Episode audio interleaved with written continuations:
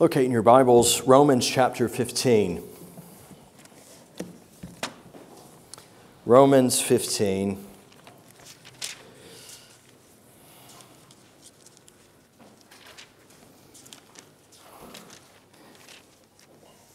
And I'm going to read from verse 14, but I trust that as we uh, acquaint ourselves with uh, this, this wider text, um, it will make a great deal more sense. Let's read verse 14, Romans 15 14.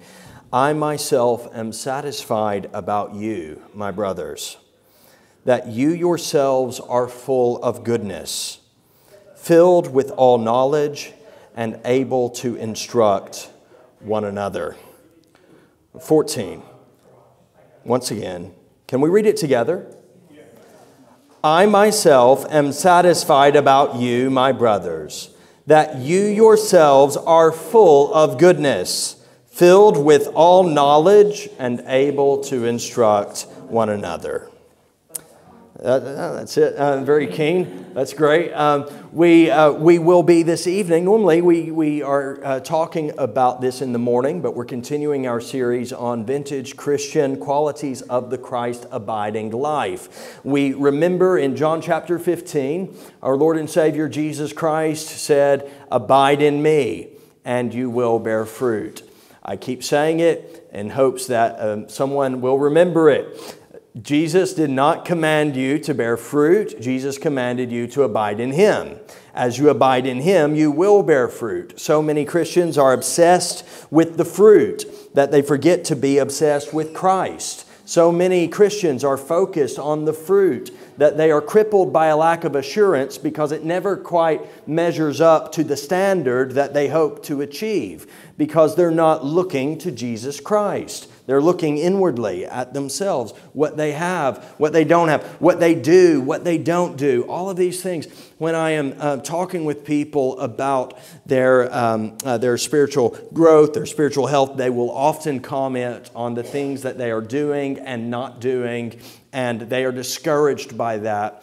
And I would um, remind you that you will in all probability, always be discouraged if you are perpetually looking inwardly at yourself, at what you do and do not do, uh, to the um, uh, distraction of looking to Jesus Christ and all that He is and all that He has done. As you are amazed by God and as you are amazed by Jesus Christ, that propels you to a life of freedom and worship in which you know your sins are forgiven, justice is satisfied, eternal wrath, righteous wrath is turned away, your sins are washed away. You who were far are brought near, and having been brought near, you have free and bold access to the throne of grace.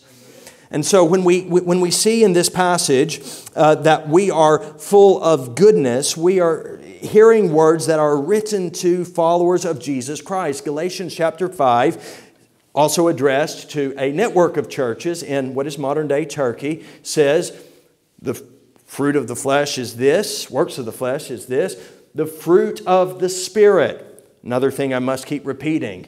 Uh, we, we have to change things sometimes incrementally, and it, it, all it takes is persuading one person it is the fruit of the Spirit is, not the fruits of the Spirit are. The fruit of the Spirit, think in terms of a grape, a cluster of grapes, one fruit, multiple grapes. You cannot have one thing more and one thing less and one thing not at all, and this be the fruit of the Spirit. Okay, so um, uh, the fruit of the Spirit is, and we've worked through up to this point, goodness. Goodness. What is goodness? Well, the word specifically used by the Apostle Paul in his uh, writing language, at least, uh, means that which is um, inherently good, intrinsically good, but that's just using the same word in the definition, so it doesn't help. It is only ever and quite rarely used of believers. It occurs four times in the New Testament. It is only a biblical term. It does not seem to appear at all in any secular works, Greek works of that time. So it is a unique word that is applied to followers of Jesus Christ. And it does refer to something which is an intrinsic quality, a personal quality, with stress on the kindly as one commentator has put it, the kindly rather than the righteous side of goodness. I'm not sure how helpful that is. So, uh, if I can define it more in uh, my terms, I believe that goodness, as we see it in the various passages, just four, where it appears, it refers to uprightness in heart and life, which flows out in acts of charity, mercy, and kindness, with a strong connotation of doing good to others and yes, as a moral obligation. When we think of what is good, we often think of what is righteous and just. And good, therefore, can be connected in our thinking to punitive or retributive justice. It is good that the one who does the crime does the time. It is good, difficult though it may be. But the good described here is not so much about punitive or retributive justice, paying someone what is their due or paying back someone for some wrong that they have committed. Rather, it is more concerned with distributive justice. How do you treat people around you? How do you talk to them? How do you interact with the world in which you live? Can people say when they see what you do, that is a good person. We might think of the Old Testament. What does the Lord require of you? To do justice, to love kindness, and to walk humbly with your God. That is good. And it is good that we pursue that kind of life. Now, if you have a problem with that sort of language, the language of goodness, then you have a problem with the text. Paul says he is satisfied with the Roman Christians that they are full of goodness. For some people, maybe some of you, you may have a limited definition of yourself, even as a follower of Christ. Uh, you have limited yourself to who you were and what you were like before you came to faith in Christ. Does anyone know what I'm talking about at this point? So where, where um, you talk about you are full of goodness, you say you can. Paul could say to someone, "Oh, I am satisfied with you that you're full of goodness," and this sort of person responds by recoiling, "No, I'm only full of sin." Very persuaded by the doctrine of total depravity, it seems, but um, perhaps running with it in a less than healthy direction. Maybe you are stuck in a pattern of thinking of yourself as one still newly convicted of the sinfulness of sin, the shamefulness of sin, and confronted with the just terrors of the law and the price that must be paid. And so you're, you're thinking, oh, I'm, I'm, I'm a wretch, I'm a worm, I'm just, I'm just wicked no one is righteous, no uh, one, no one seeks for God, and you're all Romans 3 before the cross. Unfortunately, there are some sermons that are like that. There are some emphases that we might have in our own lives that emphasize those things even to a Christ following audience instead of a more edifying and encouraging message of you have professed your faith in Jesus Christ. That has implications, absolutely. But it starts with you have been brought near. You know peace by the blood of the cross. Uh, it's not, it's not healthy for you or really anyone else spiritually to be so consumed with um, uh, yourself at this level of pre Christian identity. I'm just a wretch. I'm just a filthy sinner. I'm just a spiritual worm.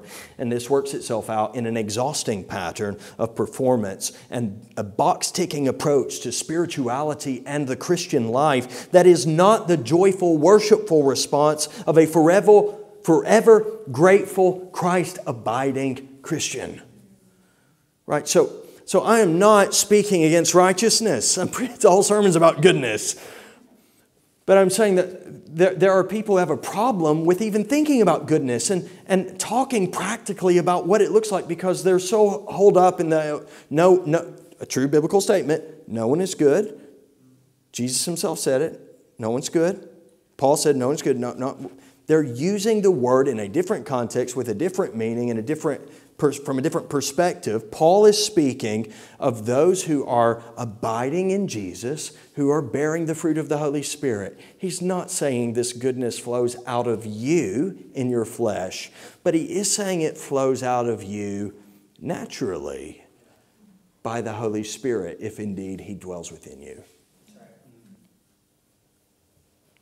Uh, you know, you, you need to remember that you are raised to walk in newness of life, that you are a new creation, that old things have passed away, behold, all things have become new, that you are remade in the image and likeness of Jesus Christ, that you were far, but now you have been brought near But I know in any gathering, there's going to be nuances and complexities. And so maybe you have a very different problem altogether. You see, for some, they profess to be abiding in Christ, but they don't seem to be resting in, um, in the assurance of that. But for others, they see themselves as already good, as though their goodness is theirs apart from Christ they're not abiding in Christ, but in themselves, and they are proud, not seeing how far they fall short and how they must depend upon Christ for their goodness. Do you see that these are opposite but similar problems? Both of them reflect, to some degree, a measure of self reliance. What I want you to remember is, again, John 15 Jesus is the vine, you are the branches. If you abide in Christ, you will bear fruit. Uh, Jesus enters the picture. God expects you to be good and do good as He is good, but you can't be. So Jesus enters the picture and is everything you are not, and does everything you should do but can't do.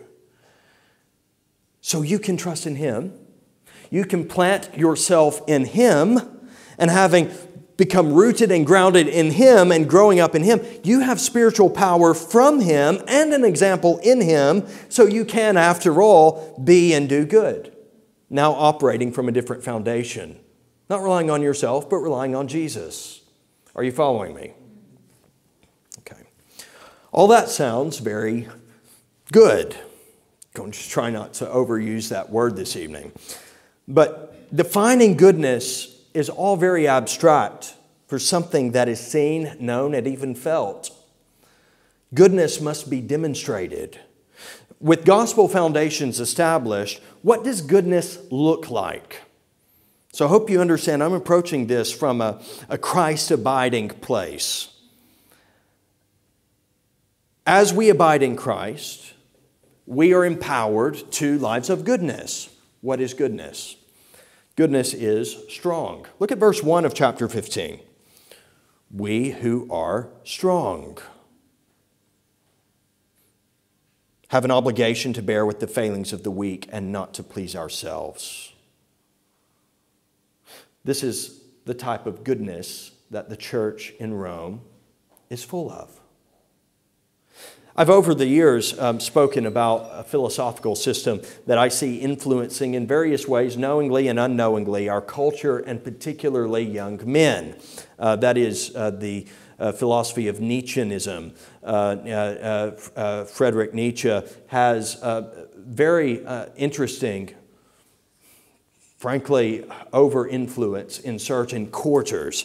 Uh, I detect, even where people don't have a clue who he is, I detect certain messages uh, from him in people's approach. Uh, as I said, it seems to be picked up particularly by uh, disillusioned, disaffected, disoriented young men.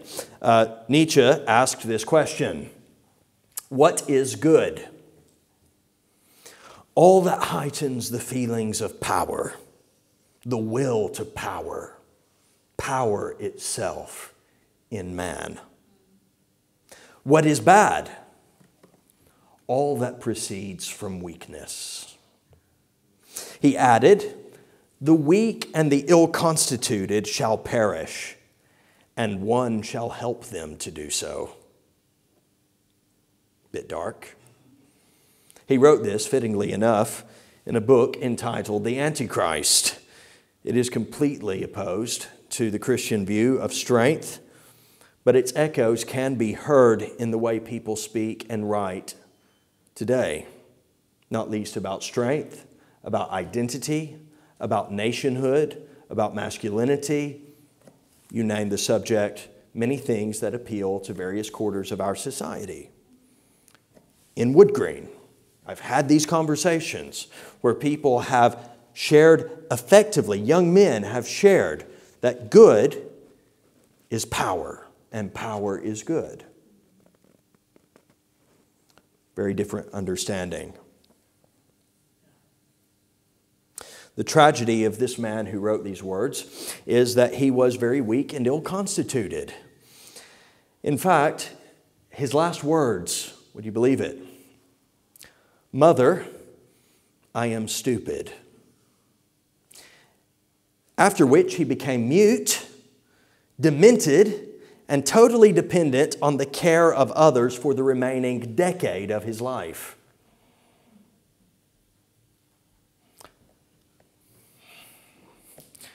There's a sense of responsibility in the strength of Christian goodness. It is a responsibility not to crush the weak. I, I saw a boxing uh, jersey once. I think it was Everlast. And it said, uh, Crush the weak. It's what they're there for. That's not a Christian view of goodness. It's not a Christian view of power or strength or responsibility or anything, really, especially not of the weak or the vulnerable. We have an obligation to bear with the failings of the weak and not to please ourselves. Bearing with the failings of the weak, bearing with the infirmities of the weak. Some translations render that the bearing with the scruples of the weak. The context is that there are people in our churches that we might find difficult. They have a different view on something. We have a different view than them. They have a different view than us. And we could clash on these things, but we will not because we are one in Christ. And so he's saying we have an obligation. This person is made to stumble by something I might do. I'm going to not do that in their presence. I'm not going to do something that they will be offended by, or maybe I'm not, it could be more conversational. You know what? I'm not going to talk about that particular subject. We're not talking about gospel things here, okay? But that particular subject or issue around them because it's unnecessary. It's contentious. And if they throw um, a line out, I'm not going to take the bait because I'm determined to live, so far as it depends upon me, at peace with my brothers and sisters. Okay, do I find it vexing? Maybe, yes. But can I live with it? Absolutely. I'd rather, I'd rather live with that disagreement and live with them as a brother or sister in Christ. They have their quirks, they have their eccentricities. They look at me and say he has his quirks and his eccentricities. So, you know, it all balances out. Why don't we focus more on Jesus Christ and over all of the various petty things that we could get uh, distracted by? You know, there are ideas, not foundational ideas, but nonetheless things we think are important, things that we disagree with others on. There's also uh, personalities. Sometimes there's nothing that you can really pinned down. It's just there's someone that you clash with for some reason and you don't understand it. Um, press into that. Sometimes I tell people to, in that situation, not expose themselves less to that person, but more to that person. Get to know them. Ask them questions. Talk with them. Have a coffee with them. Have a meal with them. Meals bring down barriers because meals are uh, ancient demonstrations of fellowship. And as you get to know each other, uh, you might be able to understand each other a little more and walk in goodness toward each other. And this is one of the things, not the only thing, but one of the things that we want to achieve through our small groups. We want people to have that interaction with people they might not normally interact at a deeper, more personal level with. We want outside the small groups people to be interacting with each other at a, a very practical and personal level and helping each other. Those groups are there to facilitate that. We have an obligation. You know, th- these things may be areas where we feel passionately or dispassionately enough that we take or give offense. So the Apostle Paul calls us to just burn it all down. Just, you know, it's not worth it. Why don't you just pack it in and jump ship? Absolutely not. No, he encourages us to endurance. Look at this. And that endurance he knows is not in us.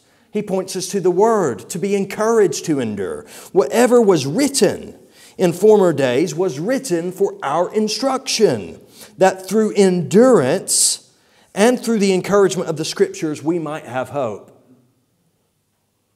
And then he knows, you know what? It's actually not enough for Christian people to go and read the Bible and take the encouragement they need to endure. We need to go to God. We need to pray about it because ultimately this is fruit of the Spirit that He works out in our life. Thus he prays, verse 5 May the God of endurance and encouragement grant you to live in such harmony with one another in accord with Christ Jesus. So he's, he's saying that uh, rooted in Jesus, you will be strong. You can be strong as He is strong. And that strength is not an oppressive strength, it's not a strength of self will and um, oppressive power, but it is a strength that gets down alongside the weak and helps them. We who are strong Goodness is strong, but I must also say, goodness is servant hearted. It's linked in some ways. One of the reasons people struggle with the strength of goodness is that they do not recognize the strength in service. Do we understand that? Do you see what I'm saying there? People don't see the strength in serving others. To be strong in our culture is to be served, not to serve. To be the boss, which is affiliated with strength, is to lord it over people. It's, at some measure, to be feared, to be superior, and to have the power to disrupt, damage, or destroy those who are beneath you. Not to say that you're, you're a nasty guy and you would actually use that power, but you have the power. And that equals strength and that equals goodness in this cultural context. That's not the goodness of Christ, nor should it be the goodness of his people. He says, We who are strong have an obligation to bear with the failings of the weak and what? Not to please ourselves. In other words, it's not about you or me, it's about the other person that God has placed in our life to care for, to bear with, to minister to in some way. And that is truly good. Uh, you know, the accusation of, of many, including the aforementioned philosopher, is that Christianity, in his words, produces tame domestic animals instead of great human beings. And I've heard that sentiment in plenty of places. Yet here we are. Think about it. Here we are tonight, gathered as a very small representation of an innumerable group of people throughout history and even this very day, which we cannot fathom, who have gathered and are gathering in various parts of the world to think about Christ, around whom our very calendars are ordered and our weeks are scheduled, who, in the words of Scripture, made himself nothing. Seems pretty great and indeed it is great and good.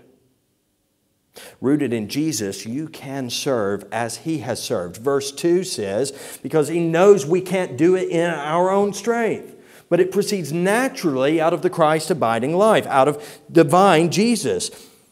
For Christ did not please Himself. But as it is written, the reproaches of those who reproached you fell on me. Goodness is servant hearted. And keep moving. Goodness is shared. Look at verse 2. Let each of us please his neighbor for his good, to build him up. People have confused what is good with what makes them feel good which is not really about making them feel good, but rather about giving them a sense of enjoyment and pleasure. So it's actually not about good, it's just about pleasure. And that often is enjoyed from a place of power and relative privilege. Again, Nietzsche, one must shed the bad taste of wanting to agree with many. Good is no longer good when one's neighbor mouths it. In other words, he's saying if your neighbor says, Oh, that's good, or this is a good thing, it's not good anymore. You just ruined it. How could there be a common good, he asks. The term contradicts itself. Whatever can be common has little value. So, in other words, he's saying this, this guy who has way too much influence to this day inexplicably, is saying that if other people are agreeable, then it must not be good. If it's common, then it's not really good. Because his definition of good is great.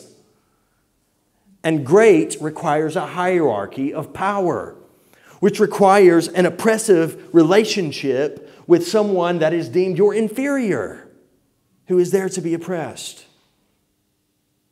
Do we see how this way of thinking is layered into our society?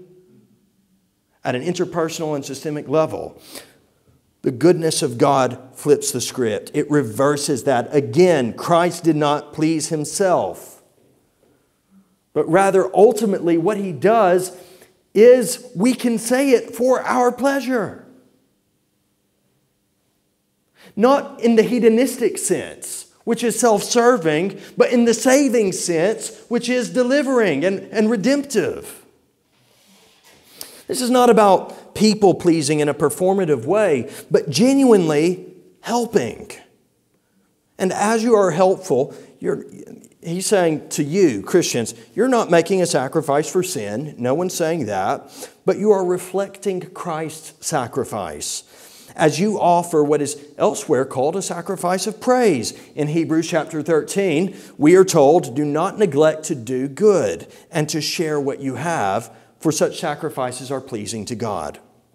And this is why we do so much of what we do as a church. Uh, it could be the food bank, it could be providing crisis accommodation, it could be giving time for someone who's, who's lonely, it could be providing hospitality, it could be making food and sharing it around with others, or, or delivering food to people who are in need, or um, uh, giving uh, food to people who come, as I've already mentioned. It could be meeting up for coffee or a meal or a chat. It could be driving people, as um, uh, different ones have done for different people who are in need. It, it, it could be providing um, relief work or just an interpersonal friendship to someone who, who needs a chat. Uh, it could be providing um, uh, language classes to people like Ukrainian refugees, which we have done, or supporting um, uh, the Albanian Fellowship as they uh, support people through various immigration issues and language study issues and all sorts. It could be community work more broadly, or providing marriage counseling, or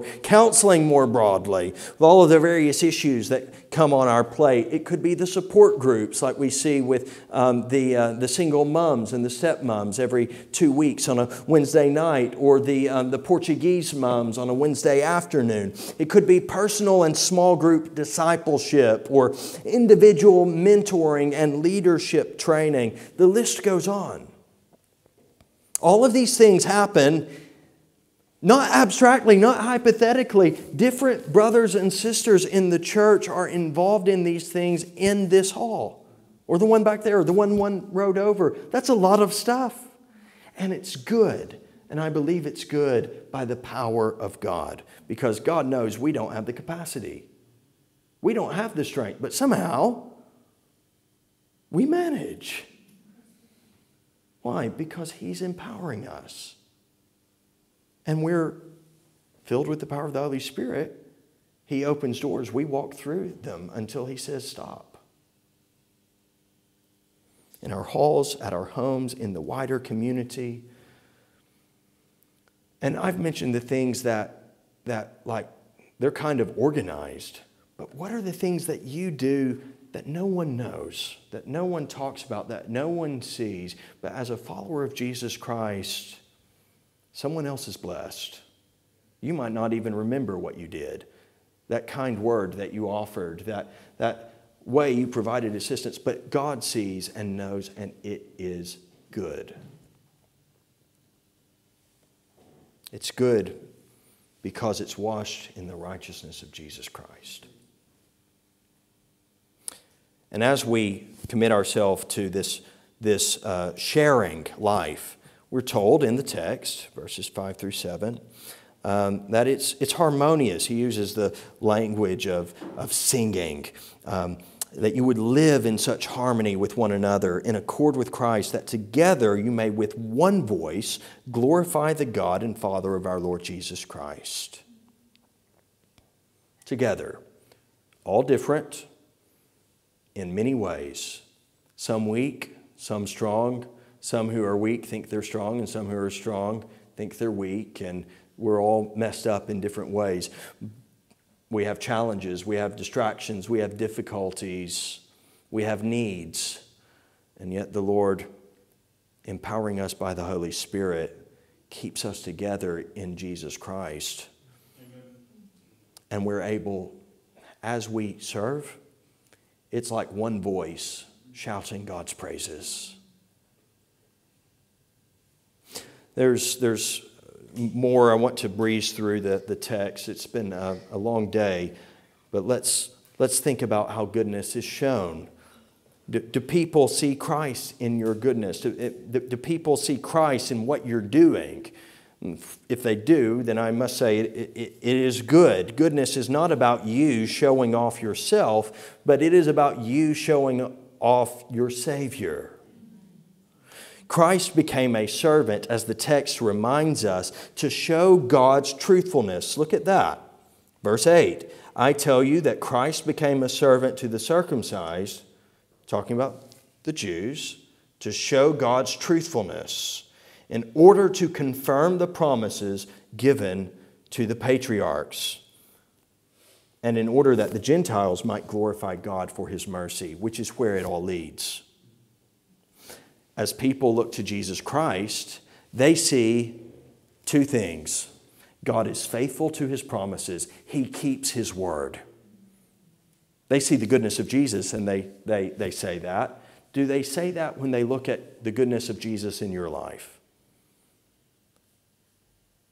Does, does God keep his word in your life? Do they see a testimony to God's faithfulness in you? But also, that was to the Jews. To the Gentiles, they see God's mercy. That those who were far and did not have any covenant relationship with God whatsoever could be brought near and have peace with the God that they had rejected. It's shown it's confirmed, it's demonstrated. Uh, Christ became a servant, so I think we can become servants and do good as we serve. Something else to see goodness is sung because that's where he goes.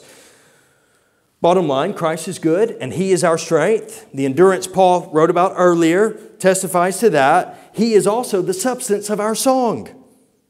And our lives are filled with song, which Paul goes on to articulate, and that song brings others to song because as people see Jesus and the goodness of Jesus in our lives as people of Jesus, the Gentiles glorify God for his mercy as they reflect on the promises of God fulfilled in the life of his people. Look at verse 9. I will praise you among the Gentiles and sing to your name. Verse 10. Rejoice, O Gentiles, with his people. Verse 11. Praise the Lord, all you Gentiles, and let all peoples extol him. Verse 12. The root of Jesse will come, even he who arises to rule the Gentiles. In him will the Gentiles hope. It's sung as, as um, we, we, we've heard it before many times. John Piper has said, missions exists because worship doesn't. But I want to say that we must not pursue missions as an end in itself, lest you uh, get the wrong idea from, um, uh, you know, you were talking about missions this morning. Some people, they'll run with that and they will pursue missions as the end in itself. It's not the end. Paul Washer has helpfully said the Great Commission is not the Great Command.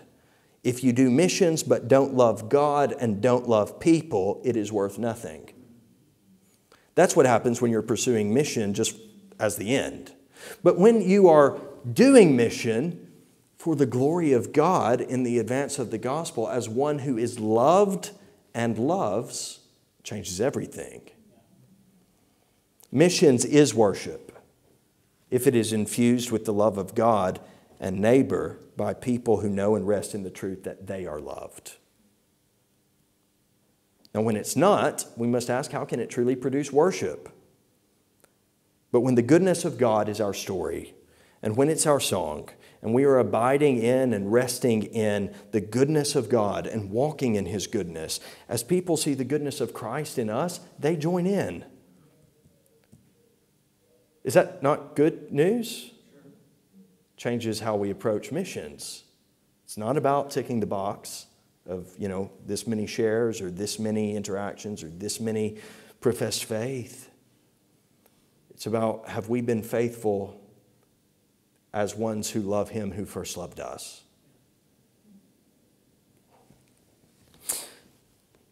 This goodness is not a burden but it is a blessing.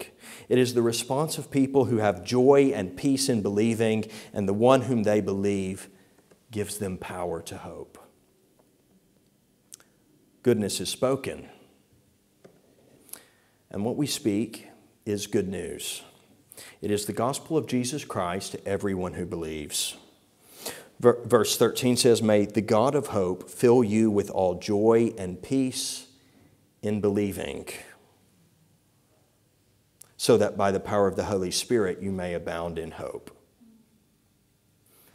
Believe, and as you believe, He gives you joy and peace. And as you have joy and peace, you hope. And as you move forward in hope, you tell people, Jesus saves to the uttermost. We read verse 14 he says, I'm, I'm satisfied. You're full of goodness. You're filled with all knowledge and able to instruct one another. And that knowledge is the knowledge of the glory of God in the face of Jesus Christ. And as we instruct each other, we are instructing each other towards Jesus. Throughout the verses that follow, he talks about how he has been made a minister of Christ to the Gentiles how in Christ Jesus he has reason, not in himself, in Christ he has reason to be proud of his work for God. He says, I will not venture, verse 18, to speak of anything except what Christ has accomplished through me to bring the Gentiles to obedience, by word and deed, by the power of signs and wonders, by the power of the Spirit of God, so that from Jerusalem and all the way around to Illyricum, I have fulfilled the ministry of the gospel of Christ And thus I make it my ambition to what? Preach the gospel, preach the good news, the gospel of Christ. Not where Christ has already been named, lest I build on someone else's foundations, but as it's written, those who've never been told of him will see, and those who have never heard will understand. We speak goodness. Every time we tell people about Jesus, we're, we're speaking goodness. That's his aim, so that people will believe, they will understand. And as they believe and understand, they have hope. Nietzsche is more famous, probably, for one quote than any other God is dead. That's what he said. God is dead, and we have killed him. Not quite. Nietzsche is dead. God is not. We did kill God with us once, a long time ago. But he was alive in spirit, and he rose from the dead, and he is, as he always has been, truly good. Because God is alive, goodness is alive. And as we draw near to God, we experience and display God's goodness. As we're told in the psalm, taste and see that the Lord is good. Heavenly Father, we thank you that you and your word have not left us in despair. We who are yes, tainted by sin in every way. We who, our, our righteousness was as filthy rags, we have been washed clean by the blood of Jesus Christ. His righteousness is uh, imputed to our account. We do not stand before you as those who are worthless, as those who have turned aside, as those who, who are not righteous, but we stand to, before you tonight as those who are righteous because of the finished work of Jesus Christ. Thank you for the gospel. Thank you that we stand in Christ, our sins forgiven, and Christ in us, our hope of heaven. And as we live on earth, we have the power to be and do good. Help us in this. Help us to not lose sight of this. And as we are good and as we do good and pursue goodness, we ask, Lord, that you would. Um, you would help people to glorify you in heaven through our witness. What we say, what we show, may they see goodness and may they hear good news. In Jesus' name, amen.